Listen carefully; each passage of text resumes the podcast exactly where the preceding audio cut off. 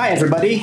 Welcome to the WHU Most Awesome Founder podcast, a show about entrepreneurs, innovators, advisors, and educators, and the stories that make them who they are today. I'm your host, Dries Faems, and as always, it's a great pleasure to have Garrett McGowan as my co host today. Today, we welcome to the podcast WHU alumnus Muhammad Chbib. Muhammad successfully launched and led nine ventures, raising over 200 million and generating over 1 billion in sales with activities across different industries and regions. Muhammad, welcome to the show. Pleasure to be here. Really so, Muhammad, so, Mohammed, um, as you might know, we always start the podcast in a similar way. Namely, we just want to give kind of our guests the freedom to briefly talk about their personal background, their personal history. So, I would say the, the floor is yours to say something about where you're coming from, what you have experienced. Yeah, thank you. Um, yeah, there's a couple of things that define my personality. I would say in my uh, in my career. Number one is uh, I was born in Bonn, Bonn, Germany, which used to be the capital, and it used to be a very nice capital because it was quiet, it was very humble. Um, the opposite of what Berlin is today, very conservative um, and very protected as an environment. It was after World War II. I'm not that old, but after World War II, they made sure that Germany becomes a humble um, and uh, and and nice place. That's number one. Number two is my parents were both from Syria, um, came to Germany mm-hmm. both at the age of between 16 and 18 um, very intellectual family, academic um, uh, background. Um, but when you come as a foreigner to Germany and a Muslim foreigner at that time, I'm talking 60s and 70s, my mom was the 1st mm-hmm. one that was covered. So you had to defend yourself or explain yourself at least all the time. That's number one. Number two, uh, my, my father, mother didn't come with wealth. So they had to build stuff. So for me, I consider my dad, for example, one of the biggest entrepreneurs I've ever seen in my life because not only did they build income for family, no, they built actually a community for people like them that came to Germany that were not not the typical guest workers for factories, but like an intellectual cloud that came from Arabic countries, and they built infrastructure for them. So that's something that really influenced me. And then school in uh, in Bonn, graduated, went to WHU, not knowing what I'm getting myself into, to be honest. I just applied because I read somewhere it's an elite university and I was like, oh yeah, let me apply. Um, and somehow I got taken in and then I figured, okay, how do I pay for it? Um, and I literally for four years worked 100% of my time on the side in order to fund it. Um, and I graduated there. And I think the biggest thing I got from there was the ability to work with the most diverse people under pressure on certain things. I don't honestly, I shouldn't say that on a, on a podcast, but um, theory is not really what I took away, frankly, because whatever yeah. you need today, you know how to get it. Um, but I took away this this spirit, I think, and I think it, it really defines me. And then my career is very simple. I started um, with startups in Germany in the internet bubble one. Um, then in 2003, I did a project that took me to Dubai for the first time to a trade show, GITEX, the IT trade show. And I didn't believe this was an Arabic country because I knew Cairo and Amman and Riyadh and Jeddah back then. And I was like, okay, this doesn't look Arabic. Saw the infrastructure. I met a guy from McKinsey who was at the WHU before me, two years above. And he's like, hey, we need people. And A, McKinsey was not my thing because I was like, okay, no, my personality doesn't really fit that culture. Um, um, but then I learned very quickly that McKinsey outside of Germany is not McKinsey inside of Germany because I spent a day at the office in the Middle East and somehow seven interviews later, I got a job. Probably that was uh, after the WHU joining my second best decision of my life because at the age of 30, I joined McKinsey. I was an arrogant prick to put it in plain words. Um, a startup guy who was always the superhero in every room, the fastest, strongest, loudest. But at the end of the day, I didn't know anything, right? Um, mm-hmm. And I get I got to McKinsey where there were many many people that are smarter than me, and I had to learn. And the first feedback I got from a senior guy was, uh, "Hey, stop this crap, or we kick you out." And I needed that, I yeah. think, to develop into what I am today. So I did McKinsey for six years roughly, uh, then left to join the startup uh, space in Dubai when it still did not exist. Um, point. yeah quick I, am curious about this you know i've met a lot of WHU folks that went consulting to startup start even startup to consulting um, you know, you were at McKinsey pre McKinsey Leap days where they were jumping into actually trying to build ventures themselves. Share a little bit about going from the pace and the way of thinking of startups to now. I'm assuming you were in the more traditional consulting side, helping corporates with digitization and things of that sort. How did that uh, shape your your mindset, and how did you kind of have to adapt in the way you kind of uh, envision business taking place? Yeah. Um, in one word, it was a super challenging thing for me to do. That's number one. Uh, number two, it was quite enlightening. Why? Because you learn methodology that is top down methodology, right? And you learn big thinking, right? Uh, yesterday was a coaching session or mentoring session for the WHU uh, folks, where probably the, the biggest feedback I would give constantly to each of the teams was think bigger. Don't think like this. You want to build something, think global, right? Um, don't build this small, tiny piece. And, and this is something that you learn in McKinsey and you learn how to communicate it. And I needed that, right? However, when I joined, the most challenging thing is I joined the first project that I got was HR reorg in a oil company somewhere in the Middle East. Blech. HR reorg theory, create 150 slides and share them with someone you don't love. right now, my my advantage that I had is that I came as an experienced hire who had worked. My first job was SAP, and then I did startups. Mm-hmm. So I knew a corporate from inside, and SAP was a corporate already back then. Um, and then I did startups. So I was someone who, and, and, I'm very opinionated. That's what I learned from my parents. Like, and the first time someone asked me something in McKinsey, I said no. Like the first time they say, okay, 12 hours are over, let's start our second shift. I said, no. So I was, I was known for the guy who says no to most of the things. Right? Why? Because frankly, if I'm not convinced that I had to do something, I don't do it. Right? Mm-hmm. And when you tell me that our job is to help our clients focus on the right things, then for God's sake, focus on the right things. Don't give me 10 things to do. Give me three things to do that are really impactful. Right? And that was my mentality in McKinsey. Um, it was tough in the beginning because I didn't know how to communicate that in an effective manner. But then as you grow and as you get your trainings on how to deal with different personality structures, you learn that this partner needs this, this senior partner needs that. And then um, the first thing I learned was that the most important buddy is your direct client because he will defend you. So my client used to call the partner and say, stop burning my team. Right? So I got out of office at 637. So I had an average of below 60 hours in McKinsey a week, um, yet had a lot of impact on the client side, which is what drove me. Um, but in terms of type of work, it's not this, let's get this done, get this done. So what I've done then to, to really, and it's possible within McKinsey.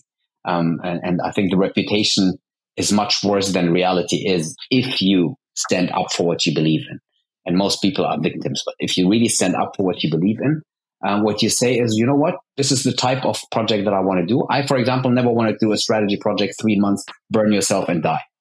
What I've done is one and a half years on average on each project, big mm-hmm. transformation projects where I had to hold hands of clients and show them how to do things and get things done. And the average slide deck that I produced per study was 25 slides um, because I refused to do more. Because honestly, my client didn't want more. He's like, man, I'm sick and tired of seeing your slides. Right. Um, so challenging, but if you shape it the way you want, and it took me about a year to understand that within McKinsey, but then it was a blast, and I learned so much. And how long did you did you last in that world before you had to pull the parachute cord? 2004 till 2010 and in between, I was mm-hmm. seconded at a client organization. So I did a one and a half year study, and then the client told me, "Why don't you continue?" And so I stayed there, then inside the, the business for almost two years, um, and then returned. And then one day, I woke up after one of the stressful studies, actually, where I had to turn around a client situation that was broken. So six weeks, literally every day, eighteen hours, seven days a week for six weeks. On the last day of the presentation of the Steerco, I drove back home and the next morning, I woke up with four slip discs. And I, I had like to reach my phone, which was two meters away. I had to crawl for about three hours to reach it, to call for help. And that's the moment where I mentally checked out. It was the first time in my life where I couldn't go to work because I was sick. It's like, okay. I really can't go. Like, I can't walk. Um, went to the doctor uh, who told me like three months out. After six weeks, obviously, I returned to McKinsey, did a project where I had to fly out at 3 a.m., land at 8 a.m., have my first client meeting at 9 a.m., uh, and in a, in a crappy hotel bed. So I woke up four weeks later for a steerco in Lebanon, and I couldn't feel certain parts of my body. And I did the steerco meeting with the chairman because I'm a good McKinsey. Um, and then after the steerco, literally, I looked at the senior partner. I'm like, this was my last meeting in the firm, and then I left.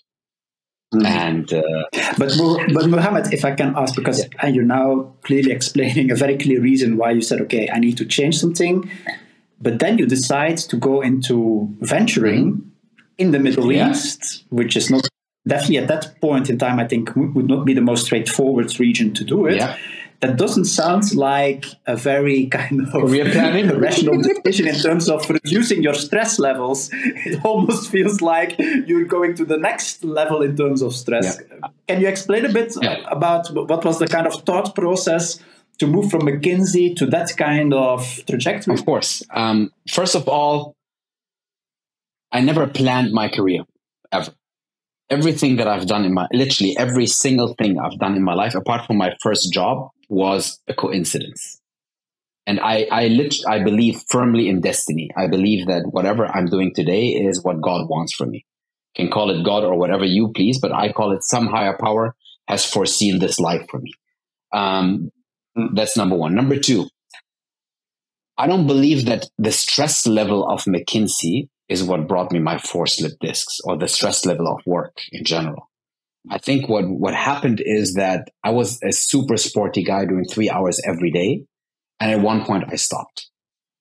And I think when you do that and all your muscles move downhill, it, yeah, that's it, right? I never, mm-hmm. I never feel stress at work. Work for me is a very simple function of you have a lot of tasks and you need to see through these tasks and pick the ones that are really important. I don't let anyone stress me right? And I smile all the time and I laugh all the time and I have fun at work, right? Because I believe that mm. without fun, you can't perform, right? So I, I don't feel the stress level the way oh, I need to do that. I don't understand people who feel it, to be honest. Mm-hmm. I have a hard time understanding it. So I don't think that's the ultimate uh, s- source of my pain back then. Um, but since childhood, if you remember, I don't know, you're not my age, so I, I don't think you remember, but um, um, the first Iraq war in 1990 is when the entire media in Europe and specifically in Germany turned from Russia is bad and this not Russia, the Soviet Union is the enemy and it's bad. All mm-hmm. Hollywood movies would depict Soviets as animals. 2 mm-hmm. Arabs and Muslims are bad. Right. And that's something that really killed me throughout my entire adolescence, late adolescence my siblings, my family, everyone in my cloud, although I speak German better than any German and whatever, right? But at the end of it, it affects you because you always have to justify where you're from. Oh, I'm Syrian and I'm Muslim. And then everyone looks at you in a weird way, right? And mm-hmm. I looked at the Middle East in a very critical way. I'm like, it's full of dictators. There's nothing positive coming out of the Middle East that serves mankind and the world. It used to be different 200 years ago. Now we're in trouble. Mm-hmm. Like nothing positive comes out. Every time I, uh, like whatever, uh, in Germany, we say one bag of rice drops in China, and we say Islamist terrorists have been the cause, right? Um, so there was always this, and it, it lasts until now, right? Until now, it's the same thing with the current uh, things happening. So what I wanted is, I believe firmly that in order to take the Middle East out of this crap and out of this image, we need to build success stories in the Middle East by Middle Easterners and take them out of the Middle East to the rest of the world. That was something I had so mm. many conversations with my father back then about exactly this. He's like, you got potential. You have to put it at service of these people, of your people. And, and, I don't consider myself Syrian because I've never been in Syria. Um, obviously, I am Syrian, but I consider myself an Arab, right? In, in, in broader sense, a Muslim Arab? Um, so I feel that I have to serve this region. And I had this profound feeling since before even I joined WHU, before I graduated from school. So when I had the opportunity, well, when I when I had the opportunity to join McKinsey there, there's two thoughts that I had. Number one is I need to learn, and I need an organization that is high performing that can teach me stuff because I'm an arrogant prick. I only listen to people that are smarter than me. Right back then. Um, and the second component that I had is the best way for me to enter the Middle East is through a firm like McKinsey because the network I will build at the highest levels on day one is not comparable to anything else that you would be, be doing, right? So this is why I joined McKinsey. And, and then within McKinsey, I transferred back to Germany because I wanted to prove to myself that I can survive the German McKinsey as well. And I did. Um, but then I was back in Germany and got this phone call. It, it, was actually in Lebanon. I got this phone call, this Skype call back then by one of the investors in the first startup that I then uh, took on. And uh, it was basically, if you know, uh, obviously, you know, Klaus Hommels and Oliver Jung back then. Um, and they're like, look, we have this startup. It's a WHU founder. He's 10 years younger than you, Saygin Yalcin. Um, great guy. Um, we have faced some challenges in the business and we need a little bit more gray hair for operational expertise. I'm like, okay, screw your gray hair thing, but sounds interesting. um, and literally I had, and, and, as I said, it's a coincidence. They like, they looked on LinkedIn. Oliver Jung told me mm. on LinkedIn, he searched for WHU, McKinsey, Dubai, Arabic speaker, and I was the only one. Back then. you may still be the only one. no, no, no. Now, now there is a lot more. But um, honestly, back then I had this conversation. I don't, I didn't know what I'm getting myself into. They're like, okay, you will take over from Saygin as CEO and run the business. And um, I'm like, okay, but I want him to remain as my partner because he owns the business, he runs the business, he knows this stuff. Um, I need someone that that can basically uh, teach me certain things that I have no clue about and I want a partner. I want a real partner. And we did it together at one point, sold it then. Um, and that was basically how I dived back into, into the Middle Eastern scene. And then you all know Roman Kirsch. She did this fab.com clone and sold it. Mm-hmm. So yeah. once I sold this fashion business first, Klaus and I discussed that why don't I clone this stupid business model in the Middle East very quickly and we do the same thing. so my motivation was back then um, quick startup, quick exit um, which is stupid. Okay. Hindsight, I would say the most stupid idea I ever had. Um, so I pivoted also after eight months. But th- this is how I got back into the startup. It was a coincidence. I appeared on a search list. Someone called me, and we clicked. That's it. Hmm. So, how much was you know the early days in UAE of startup life? How much did it mimic the startup scene in Germany, where it was copycat clone, copycat clone? Look, look at what the US is doing and do the same thing for this region. Would would you say that similar pattern existed there when you were in early in early days?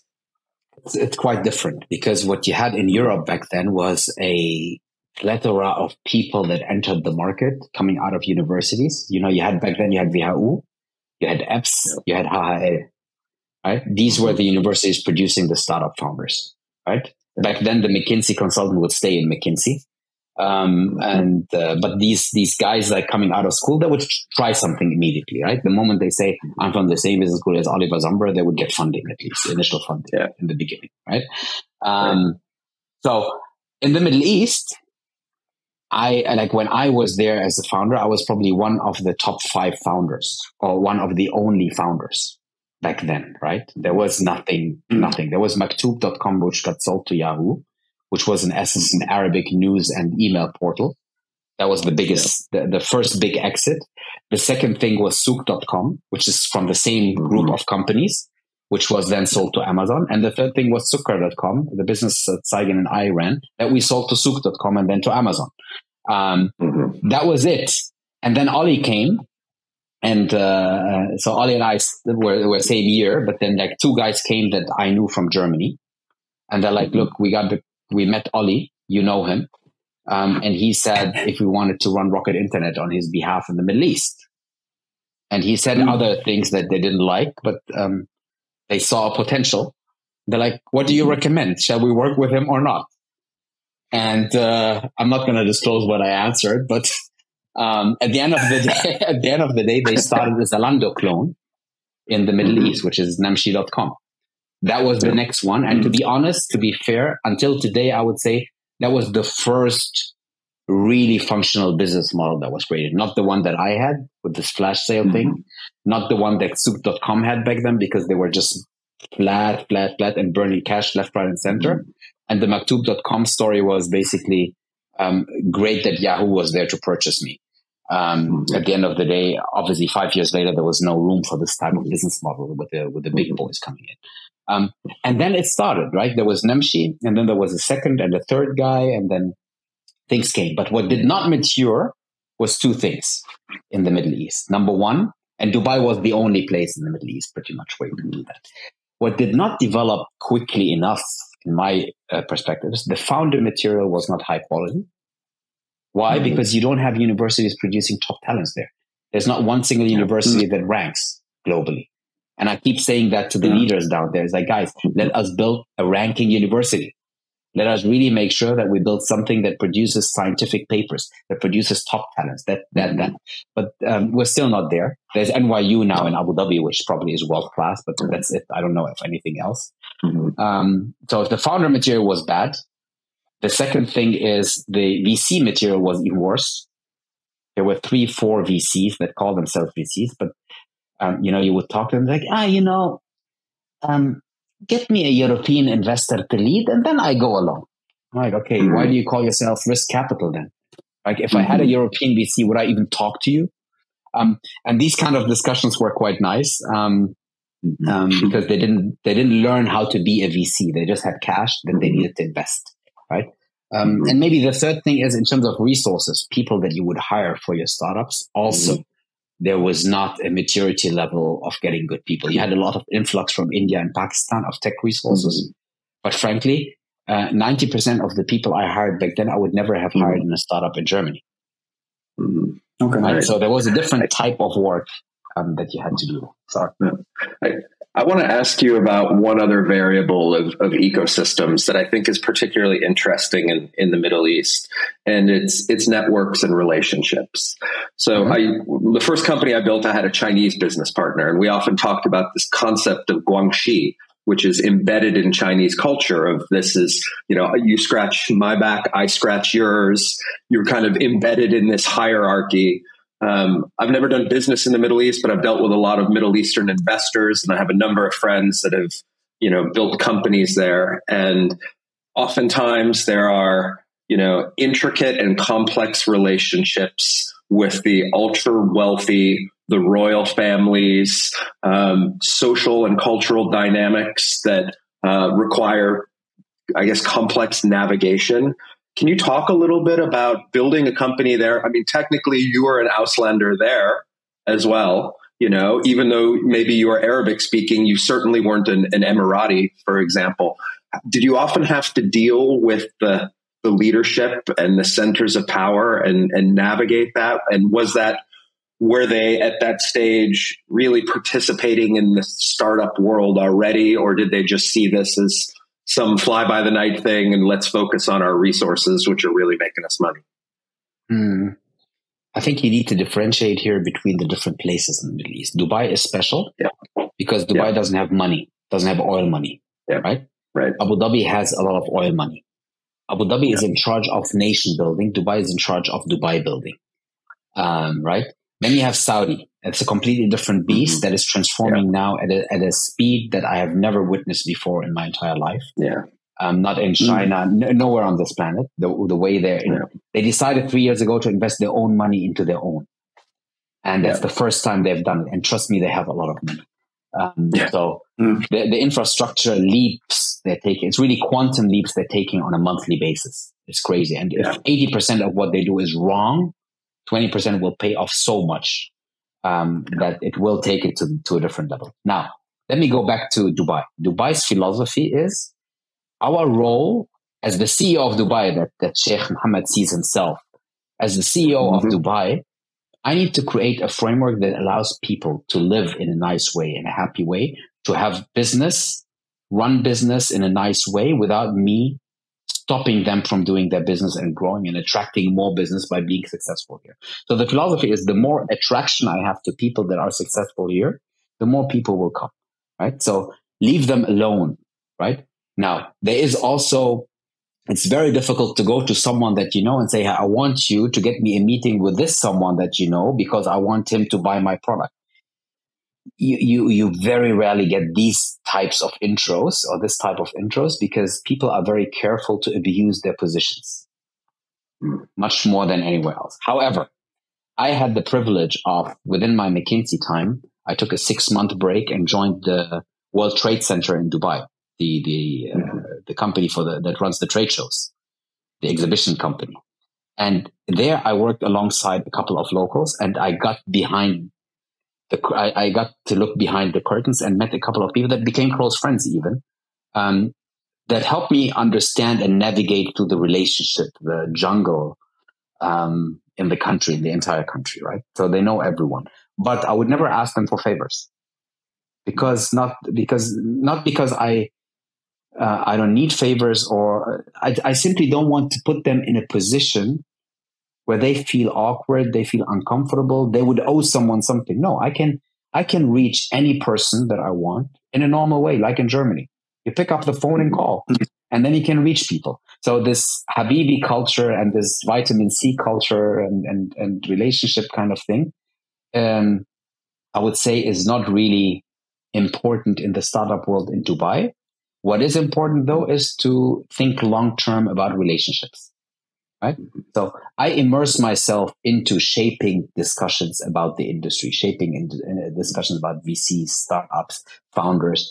I, I try to mentor as much as I can in different settings, also government settings. I'd like to participate as a jury member for certain competitions, even though sometimes I think, okay, that's not what I would do in Germany because, you know, of the quality gaps, etc. But I think you have to develop a market. And that's a mindset you need to adopt when you go down there. You go to develop a, a, structure that has been developing over 40 years in the Valley and over 30 mm-hmm. years in Europe, right? And I think this is the mentality you need to adopt. And I have a heart that is Arabic. So for me, it's easier probably to eat some of the stuff than for someone coming from Germany with the Berlin arrogance, as I call it, and go down there like going to conquer the world now. Right? That's that's different. Now, this is Dubai. Abu Dhabi is different. It's not this big startup hub. They're trying very hard with all their monetary mightiness to create a hub and God knows what. Yeah. But frankly, people register companies and work out of Dubai. I think it's been changing in the last 12 to 24 months a little bit. Um, mm-hmm. But this was at least in my first phase of entrepreneurship. People would stay in Dubai because the resources are there people who move mm-hmm. from abroad to UAE move to Dubai. Now, Saudi is a completely different thing. First of all, yeah. The relationships there matter much more than anywhere else. Much, much, much mm-hmm. more, right? If you think about Saudi and the spend in Saudi, probably the most relevant projects in Saudi are run by PIF, which means they're run by the royal court, right? Yep. If you're not in a relationship somehow with senior people in PIF, it's very difficult to get to the big projects, big impact, big support, etc. Mm-hmm. You can still do your thing, right? And you have a degree of freedom that is okay. But if you really want to get through the doors of certain banks, certain insurances, certain partners, it's helpful to know the right people there more than anywhere else. Now, when I want to meet people, I have a couple of friends that work there in these organizations and some of these big organizations. The way they do it is they organize dinners with the CEO of here, mm-hmm. with like two, three Saudis, two, three expats, all CEO and general manager level or director general level. Hey, by the way, there's Mohammed. Mohammed does the following. Da, da, da. Hi, this is Jeff. He does the following. This is Ahmed. He does the following. Then you have a two, three hour dinner. You exchange cards. And at one point, you connect and you're like, hey, come on, let's grab coffee alone without the group and discuss how we can benefit each other. And then this builds over time. You have, I always say you have to eat rice with your hand for like three, four, five, six months with a group of people mm-hmm. before before you really get to in-depth relationships and in-depth conversations right it's it's quite different that's that's not how it's done in dubai Mm-hmm.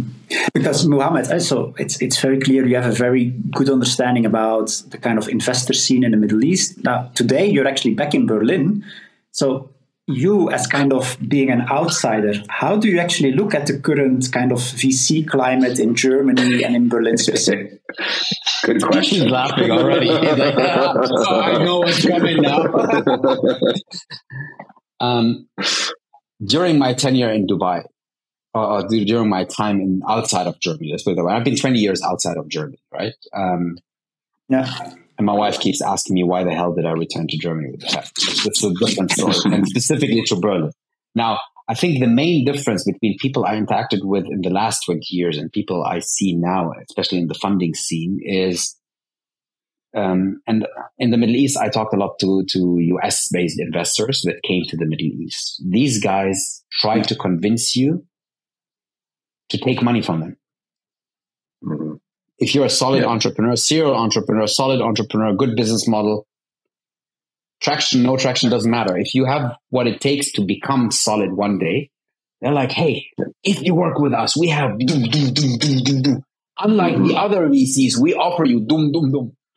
I was like, oh gosh. Right? And then you come here and you have a guy that studied with you at WHU, that was your colleague in McKinsey. You had probably 30 lunches with him. You reach out to him on LinkedIn. You send him an email to his private email. You send him a WhatsApp message and you send him an email to his VC email address. He goes to you. And then you run into him at one of these events, right? Um, how are you, man? Long time. I'm like, yeah, long time. What's wrong? Mhm. Um, and then they avoid you because why the hell are you asking me why I did not respond to you? I was impolite, right? I'm basically, I'm basically a dickhead and you're telling me that. You're not even telling me. You're just making me feel like one without telling me even just by looking at me. I remembered how, what, what an idiot I was. And then they avoid you. And I think this is probably the main narrative that I would say about this scene, um, at least from what I have experienced. And I've talked to a lot of entrepreneurs um, that tell me the same. Like you have someone that is excited and then they stop talking to you all of a sudden without Yeah. giving you any reason. Yeah, I, I- like how Brad Feld. Do you know who he is? He founded Yeah. TechStars. Yeah, of course. his his model of this is you know startup ecosystems have leaders and feeders right and in the optimal scenario it's the founders are the leaders and the rest of the ecosystem is there to support the founders i think we see a little bit of a flip in you know i wouldn't say unsophisticated but maybe uh, ecosystems that still need a couple iterations of involvement of evolving. And i would put berlin and germany in that category a little bit where the capital sees themselves as the leaders and the entrepreneurs are a product right? Yeah. and they're at the center they're the center of gravity. And i think until that switches they're going to be driving the narrative and they're going to be driving the the trajectory of this. And frankly it's i think it's hampering german innovation. And it's one of the reasons we've still had multiple iterations of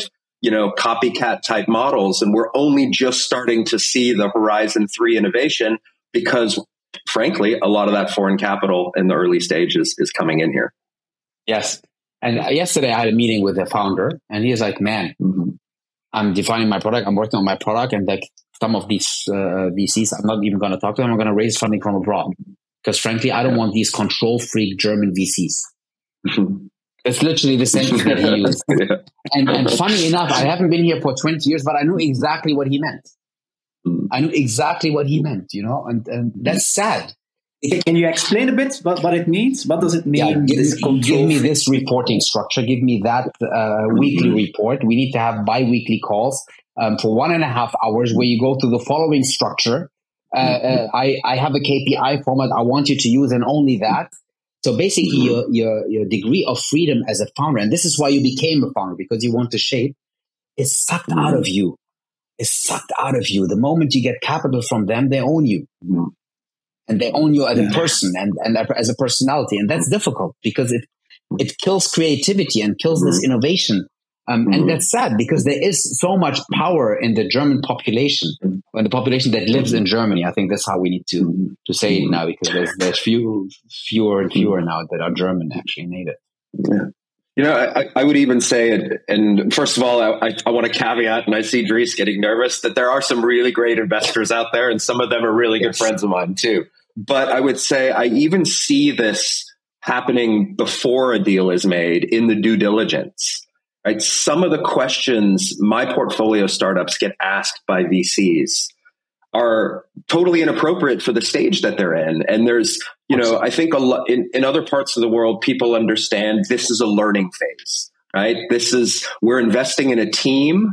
We're investing in their trajectory and we understand that everything's going to change. And I see pre-seed deals that are asking for data rooms with ridiculous information in there, you know? So I, I think there's this very kind of, you know, it, it, it's the, you know, maybe it's a stereotype, but it's the very disciplined, structured German mindset of we need to have columns and rows for all of these different things. And we're inherently risk averse. So if you don't easily fit in those columns and rows, we don't know how to deal with it. So we're just going to walk away from it. And Yeah, I was, that is, I, I was about to say that's exactly the reason. It's not there is a couple of really good people. Like I agree, actually, if Dries looks this way, is there is a couple of people that are super nice that I would love to have on my cap table if I had a, a new mm-hmm. business. Um, yeah. But I think the German mindset per se is is what controls the behavior here. Exactly as you said, there is a certain model. If I have never seen it before, I shy away from investing. Why? Because I can't sell it to my LPs myself. Right? I don't know how to sell it to my uh, LPs. If they ask me one question, I need to be prepared. So give me this data room. Yeah, you're pre-seed, but I need to see traction. you know? Yeah. yeah. Yeah. And unfortunately, I hate to say it, but I think the problem with that is the lack of diversity, right? And I think we can all we can all take a little bit of blame for that because a lot of that lack of diversity is coming from the place that you know we support and we were educated or we work at right? So i mean so much of it funnels out of the same place and the same network of people. So you have that same mindset you know, which is far different than yes that happened in silicon valley but so quickly you know venture capital and entrepreneurship decentralized across yeah. the us so you have really and of course the massive immigrant growth of of ventures in in the US drove that as well so you know that's why I'm a big proponent of like we need to think of more you know underrepresented groups uh, you know uh, mm-hmm. immigrants and whatnot and try to bring at least create more opportunities for people in that scene because I think that's Germany's big risk right is if it stays and, and maybe mm-hmm. yeah, maybe to, to touch on that topic because I think this is a very int- an, an interesting but also an important one. And I think actually even policymakers are paying attention to it today, namely that, of course, also in Germany have, we have quite some immigration. But even if you look at kind of statistics and you compare, for instance, the US, how many immigrants found companies, and you compare that with Germany, the, the numbers in Germany are extremely low. So the, the kind of share of immigrants in successful startups and VC-backed startups is extremely low. Whereas we actually know from research that typically having an immigration background should should kind of be a, a stimulus of becoming a, a, successful entrepreneur. So, so Mohammed, do you have do you have an explanation for that? Also, given your own background, because of course you're you're kind of that person yourself. Uh, although you were you grew up in, in, in Bonn, you had this kind of background of coming from an immigrant family. So why does it seem to be so difficult for immigrants in Germany to build a successful startup career? Do you have any explanations for that? It's not popular opinion if I mention that now. But I think no, but we don't. We, we are not here to have a popular opinion. I know that's what I like. Um, I think there is an intrinsic and it's a big word. I'm using it because I don't have any better word. There's, I think it's somewhere between fear and racism. And I think it's mm-hmm. interrelated, mm-hmm. that is intrinsic in the German society. We fear what is strange to us. And we're fed by media. And these days we're fed even more and more and more, right? Um, now, this fear doesn't exist in the US in, in at least the educated levels. Why? Because it's always been like that. The US is a melting pot of different cultures from day one right? Um, mm. Has always been.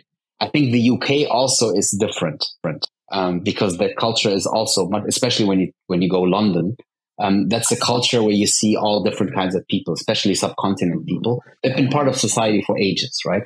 Um, here in Germany, if you're called Mohammed, I must admit, people need to look behind the curtain. Who do you stand for? What do you stand yeah. for? Blah, blah, blah, blah, blah. And that's mm-hmm. difficult, right? And there's certain, I mean, I come from two networks, like We have McKinsey network and the third network is my Arabic Muslim network. I can't combine all of them at the same time because they're hostile mm-hmm. to each other um, somehow. And, and that's, that's mm-hmm. tough. Um, now, 90% of the people that I know adopt a victimized role because they're mm. beaten by media day and night still until they, I mean, look at media today, today itself. You're beaten on behalf of something that happens somewhere in the world all day long, all day long. Mm. Now, when you have that, all your entrepreneurial energy gets occupied with, okay, how do I get through this meeting? Pretending to be a real European or a real German, right? Mm. Right? To an extent where I would run around and say, my name is Mohammed Oh, my name is Muhammad. That's what you usually call it. But it's easier. So I make it easier for people to pronounce my name, which I shouldn't be doing, right? You don't tell me my name is Helmut. You say my name is Helmut, right? When you're German. And, and I think there's a mindset issue here that makes it really difficult for people that um, that that are not native native German um, that are more from the eastern side of this world, southeastern side of this world. It's easier. When you're European, Western European, Northern European is probably not as bad, um, but the other things makes it really challenging. I must admit. Let's uh, let's flip the script on this topic because I think it's a it's an interesting one because you know I, I've never worked in the regions that you have, but I spent all of 2007 working in Palestine, and certainly I was a um, I stood out like a sore thumb in that place as being very different, although an amazing experience. Now I'm seeing so many uh, venture capital partners, um, growth startups that are looking to the Middle East for capital, but they're based in Europe. Um, actually, I was working with a VC fund this year that was, you know, getting meetings actually with PIF, and they were told their 100 million fund was too small and they're not interested in dealing with them. Whether that was the truth or not. Point being, what I'm really interested in, I, I, I, that's what I figured, yeah. But what the, the point being is now Europeans are seeing that part of the world as an opportunity region. How how do you see that playing out? Do you agree that if you are a, a German venture capitalist or a German entrepreneur, that that is a a place to access resources, or do you think those same differences that a you know a Middle Easterner in in, in Germany face they would face in return? Uh, let me let me remove my German cap and put my Arabic pure Arabic heart. So there's this organization called Two Hearts. I don't know if you heard of that. You have two yeah. hearts in the office, right? I, I adore yeah. them. Um, now, yeah. let me put my Arabic heart in there, right? So we're not good enough, but our money is good enough. Yep. Mm. Number one, mm. and everyone thinks this way, by the way. Everyone. Now that's number one. Number two, you as a German VC that ran out of opportunity here to raise significant amounts of money and to mm-hmm. leverage network, etc., are resorting now to the to the place on this planet that you've been exploiting for the last 60 years. Um, yeah. Now, now, like like our chancellor going to Qatar begging for gas. Now you're going to Saudi mm-hmm. and whatever begging for money for your companies that you're mm-hmm. unable to fund because I don't know how many, I think 40 billion every year go in subsidies into an economy that is going downhill, right? And mm-hmm. you're shying away from the reforms that are required in order to get to the next level. They are not shying away from reforms. And guess what? They want their own money to stay with them.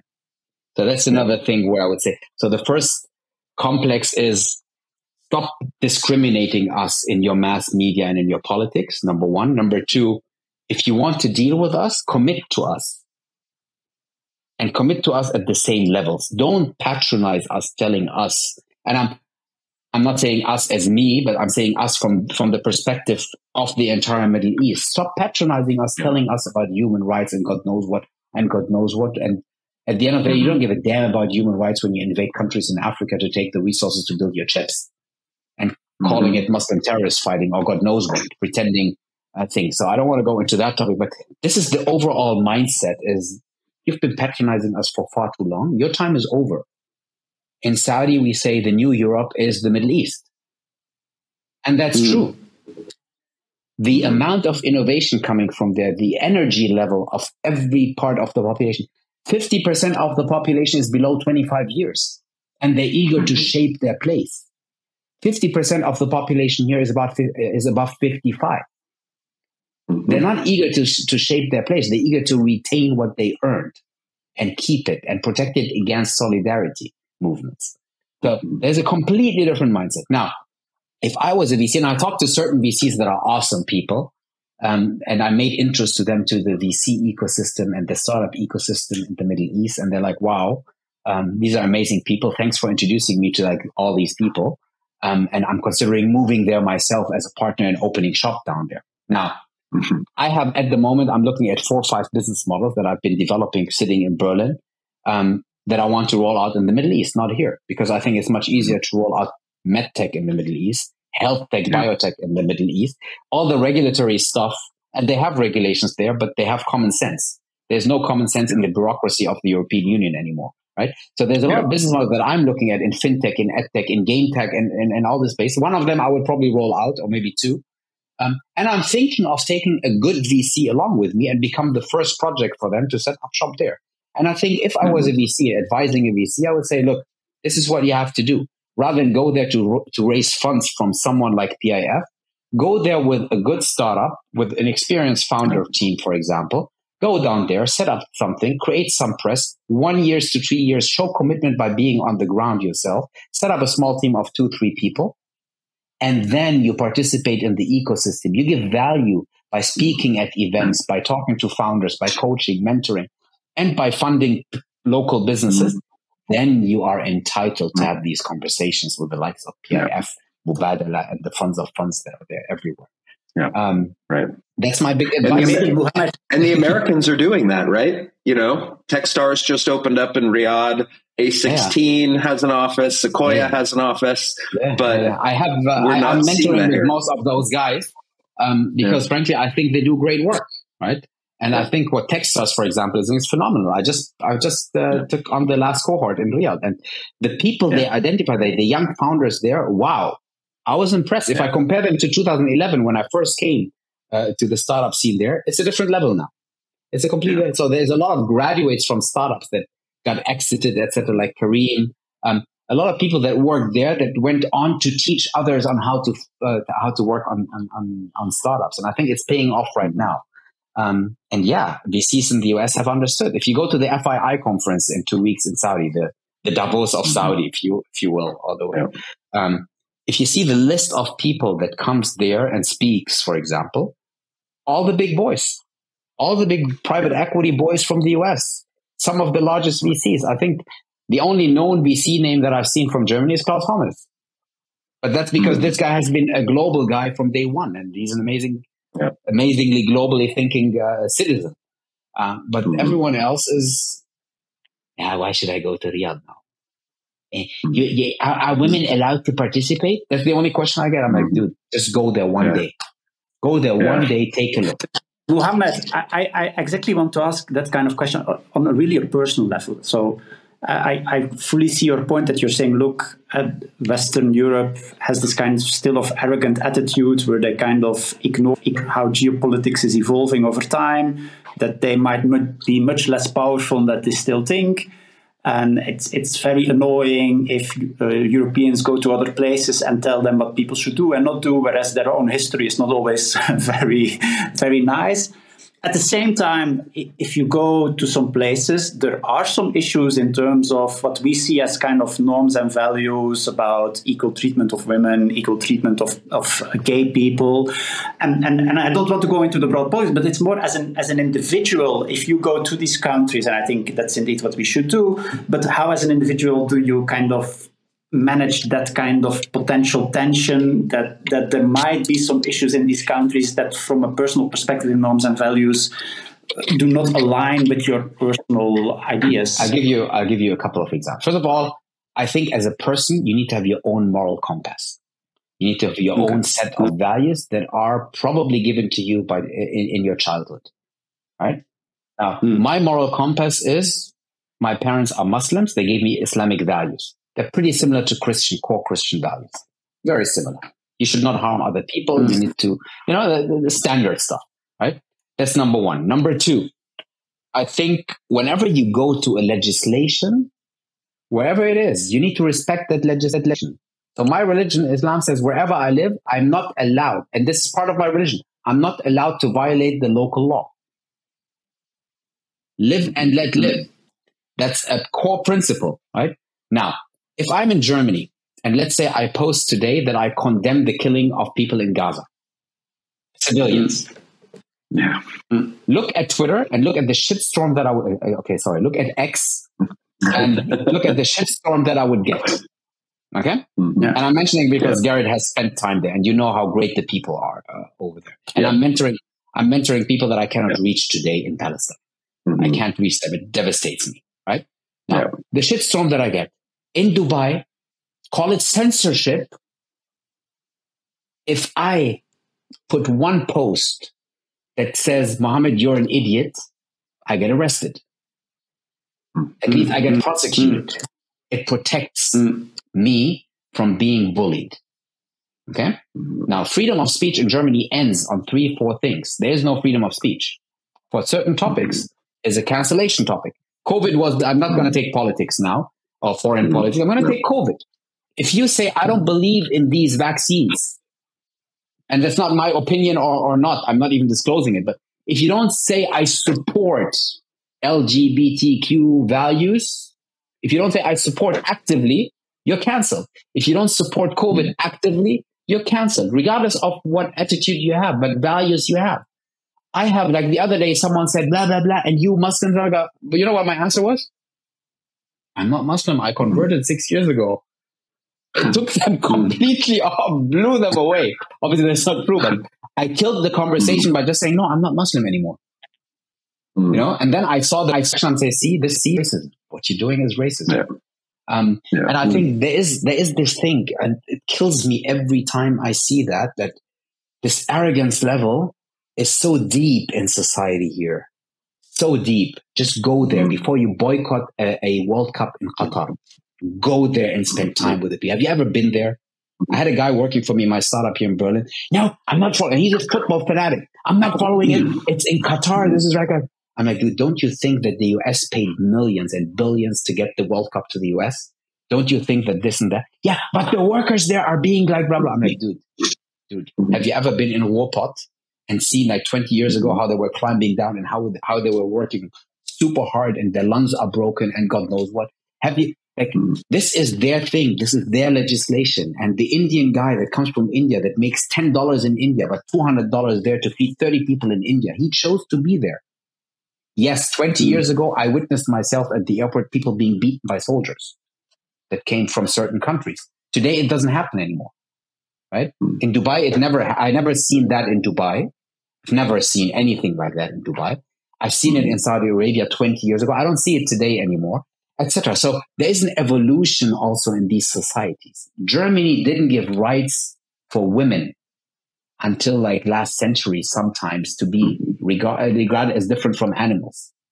God. And now you're trying to patronize us, telling us uh, in the Middle East. And this is the mentality that has to change. We're not ruling the world anymore like colonialism. China is ruling the world. China. Uh, but so, uh, what you are saying is, I have my own moral compass, yes. and that's what guides yes. me in kind and I respect navigating. everyone else. I respect that the UAE doesn't want me to talk about politics. So I don't talk about politics mm. in a certain way that is damaging to their philosophy. I might disapprove of certain decisions and I can talk about it in my private environment, but I don't post it actively if they don't want me to post it actively. Call mm. it lack of freedom of speech. I call it respect to a nation's strategy, a nation's policy, etc. Now, if mm-hmm. I neglect and, and if I, I, if I deny the Holocaust here, I get arrested because it's law. So I have to respect it, right? Some people don't respect it; they get arrested, and I think that's good, right? I think mm-hmm. that's good. If I say I don't support COVID vaccines, I should not be fired from my job. That is violation of, of so what I'm saying is if you live in your own glass house, fix it before you throw stones at others right? And I think that's literally what's happening in Europe. We have so much shit going on here. I hope my kids don't watch this. Um, we have so much going on here from economic like distress to political to moral distress to media that is so one-sided and so radicalized now and so polarizing. And I'm not even talking about the US. I'm talking only about Europe. God, fix your own crap before you look at others and point fingers. Seriously. Yeah. Yeah. And that's one of the reasons why I returned here because I wanted to contribute to fixing it. But frankly, mm-hmm. after one year being back here, I'm like, this is a mission impossible. Not with the yeah. current political leadership. It's impossible. Mm-hmm. Yeah, and talk about a hot topic over the past few days too. So I, everything you talked about is so central to everything I've been thinking about these past few days. It's uh, I can see the emotion and I feel it as well let's no and i think it, it's it's good that we talk about it and look mm-hmm. our audience does not always have to agree or whatever but i think we should also not be hypocritic and now ignore what is going on and just have a talk with somebody yeah. who has a lot of experience in the middle east and pretend that this is not yeah having a very broader kind of impact nowadays. So Mohammed, I also appreciate your, your, your transparency mm. about your ideas. And again, it's up to the audience to decide whether they agree with you or not. But at least I think we have we need to have today an mm. open and intellectual conversation about these topics. Mm. Um, because otherwise, if we only look at the indeed the Twitter feeds nowadays or the, the X feeds, it, it's getting very scary. I would say. So I think we need to have these conversations to put some perspective on it. Anecdote. From both I've been sides. unfollowed and unliked by about 70 people in the last two mm. days alone. Amongst them, people mm. from my business school that has written to me messages um, mm. from you're the biggest uh, God knows what, also calling me names, etc. And I don't want to deal with you because you're the biggest blah blah on the planet. Why? Because I supported a post by someone who's a Holocaust survivor who said this is racism, this is genocide, this is blah blah. And I just pressed like because honestly, that's how I feel. I think no mm. human should kill mm. another human. Period. Yeah. Period. Like there's no discussion. And you can apply it to different regions, not only there. Like Ukraine war, I think feeding weapons, etc. You can have mm. these discussions endlessly, but problem is we're not allowed to have these discussions anymore. So I'm very grateful that we at least can touch up on these topics, and so that people start maybe reflecting and what they can contribute to to avoid these things in the future. And, and to be honest, I think we also have to say I've seen also from the other side, not people that I think uh, expressed kind of their support for Israel and that were also kind of and then did it in a reasonable way and then immediately get also get also. That's what I'm saying. I That's think what I'm talking about. That's exactly what I'm talking about. You see it from both sides at the moment that, that you see there is such a polarization, which I think is very scary, and therefore we need to have this kind of conversations um, to try to at least get some reasonable perspectives. on this. I, so, I mean, this bringing it back to the initial question about you know Europeans wanting to work in the Middle East. I think the the message, Mohammed, that you provided is is a profound one, right? Like the importance of not bringing this cultural colonist mentality and bringing your own values into a new environment. If you want to succeed in a culture that is not your own, you have to adapt and you have to respect the ways of that culture. Yeah. So I think commit. in the end, To commit to the culture, immerse yourself Right. in the culture. Right. That's right. That's right. Unfortunately, you know, I come from a development economics background, so I spent a decade in other cultures like that. And my education was all about, you know, how you kind of humble yourself and you try to build meaningful relationships of love and trust before you think about doing business.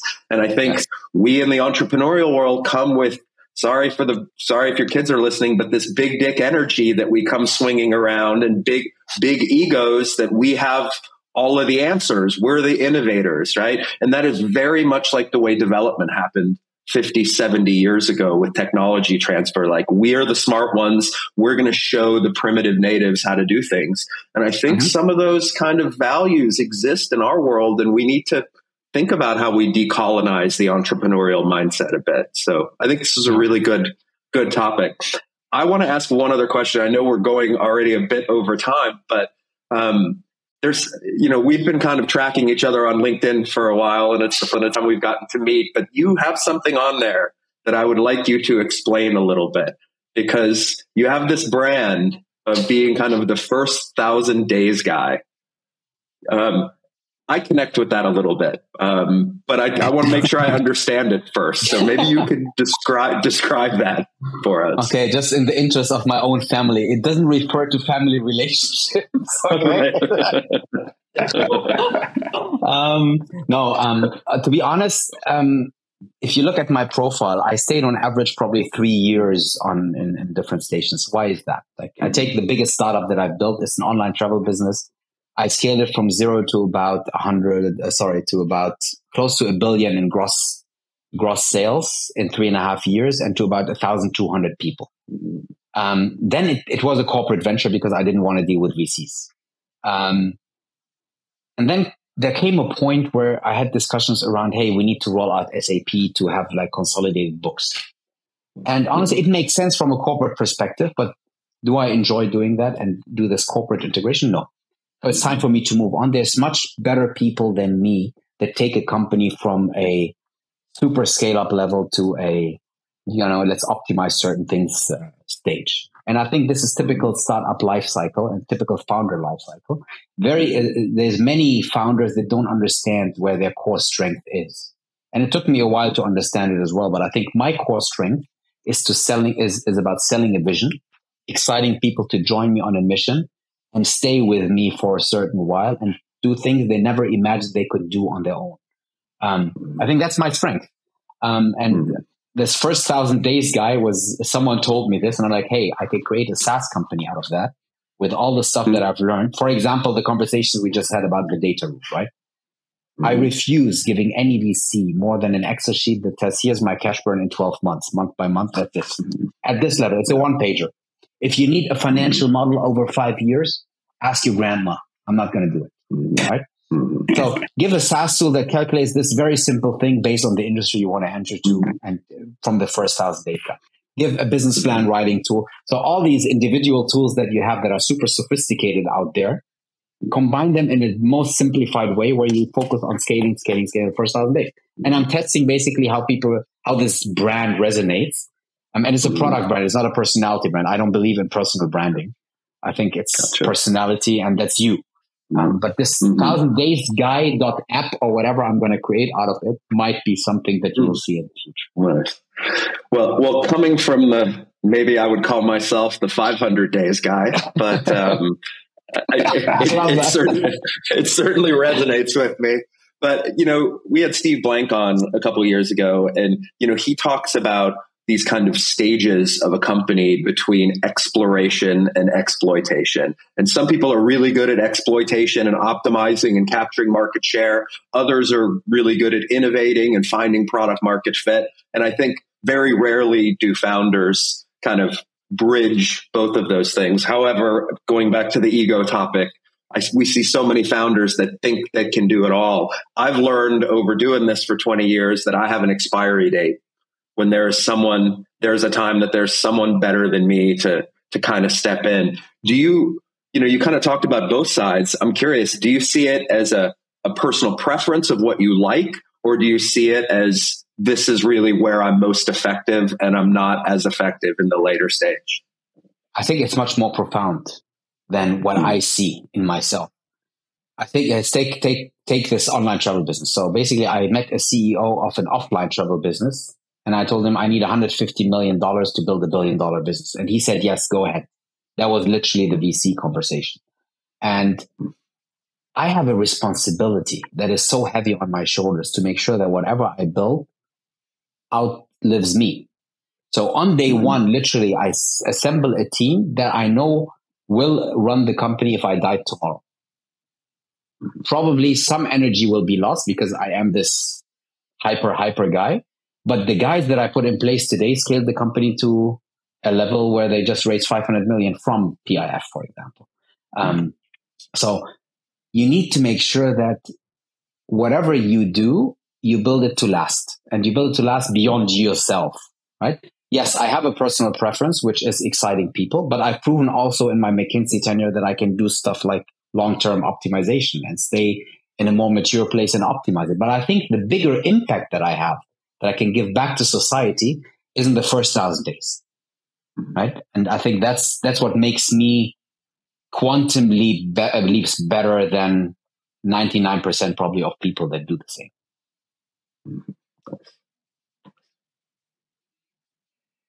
Okay.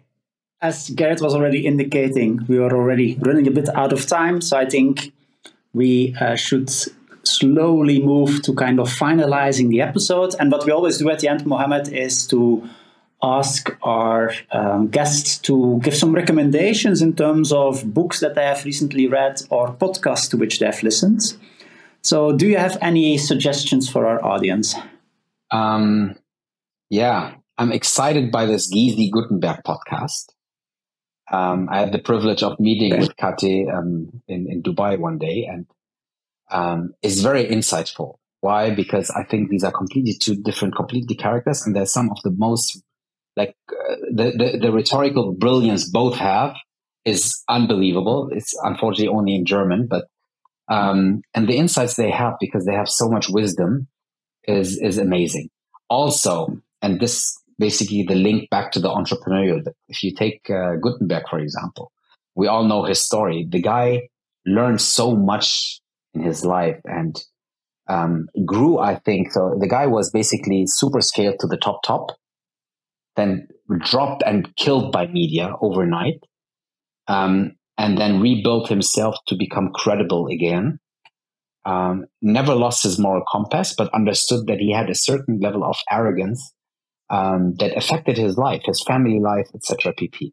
And I think just the insights by following this conversation is is just uh, outstanding. Um, okay. Um, that that is super super super important. Um, then in terms of books, I don't want to give a concrete recommendation, but what I urge people to do is dig out books about Middle Eastern history. Dig out books about the biggest. There's one, I don't know the exact name, but it's a, I read it a while back. It's a book about important scientists coming from the Middle East or Islamic scientists, I think it's called, that have defined what we know today in modern medicine, like Ibn Sina, for example. The travelers, people here talk about Marco Polo. There's far more important travelers in the world, like Ibn Battuta, for example. There is people that have defined algebra. There's people, there's so many scientists that had defined what you take for granted today all around the world. And they came from this region. So this region is culturally rich. Um, the US unfortunately destroyed Iraq, but Iraq was the culturally richest place on this on that for centuries. Right? If you just see the history of people that came from there, that, that really impacted the whole scientific world that you're in, um, I think that's super super amazing. Uh, I just urge you really to to take a quick look at that. Great. Okay. No, I think that's especially nowadays. I think a very relevant suggestion because I again, I think it's very important for all of us that we, we try to understand kind of the situation from different perspectives, you know, um, because um, I fear we will have some tensions in the coming months, in the coming years, that will require from all of us to, to have a very nuanced perspective on what is happening. And then looking from different sides will be very important. Um, and I think, as you indicated, of course, we also, as, as a kind of Western society, we have a bias and we need to be aware from that. And we should actively invest in trying to kind of mitigate these biases as much as possible. Yeah. Go there. And I actually hope that this, this conversation today can also help that. And again, uh, it, it's your perspective, and, and I really appreciate your, your openness and honesty about it. And, and hopefully, this kind of perspectives can at least contribute to the discussion. Yeah, yeah but I will echo that, Muhammad. Like, I think this conversation came at a timely manner. I love the direction that it went, and it strayed a bit away from business and it went into to life and and the world. And because I think in the end, entrepreneurs we can myopically focus on business models a bit too much. And in, in the end, what makes the greatest founders are the way they relate and connect with other people you know the greatest skill that an entrepreneur can have are those those people skills. And i think what we talked about today is how we can bridge divides and, and ways of knowing. And uh, i think it was really relevant and right up my alley. So shukran. It was a great conversation. Have fun. Anytime. Great guys. Um, thank you so much for having me. Really enjoyed it. And uh, i also believe that business is about love nothing else. If you build lovable relationships or lovely relationships with people long term, you'll be successful and impact those people. And that's that's actually what drives me, at least. Um, it's not a transactional thing; it's a long term relationship thing. Based, and you can't keep emotions out. You just can't. Mm-hmm. Inshallah. Yeah. Okay, I think that's a very nice way to end this uh, conversation. So, Muhammad, thanks again, and also to our listeners. Uh, I hope you enjoyed this episode, that you learned something from it, and that it also can help you to put a bit in perspective what is happening today in the world, also from a broader level. So, thanks for listening, and hope to have you again for the next episodes. Bye. Ciao.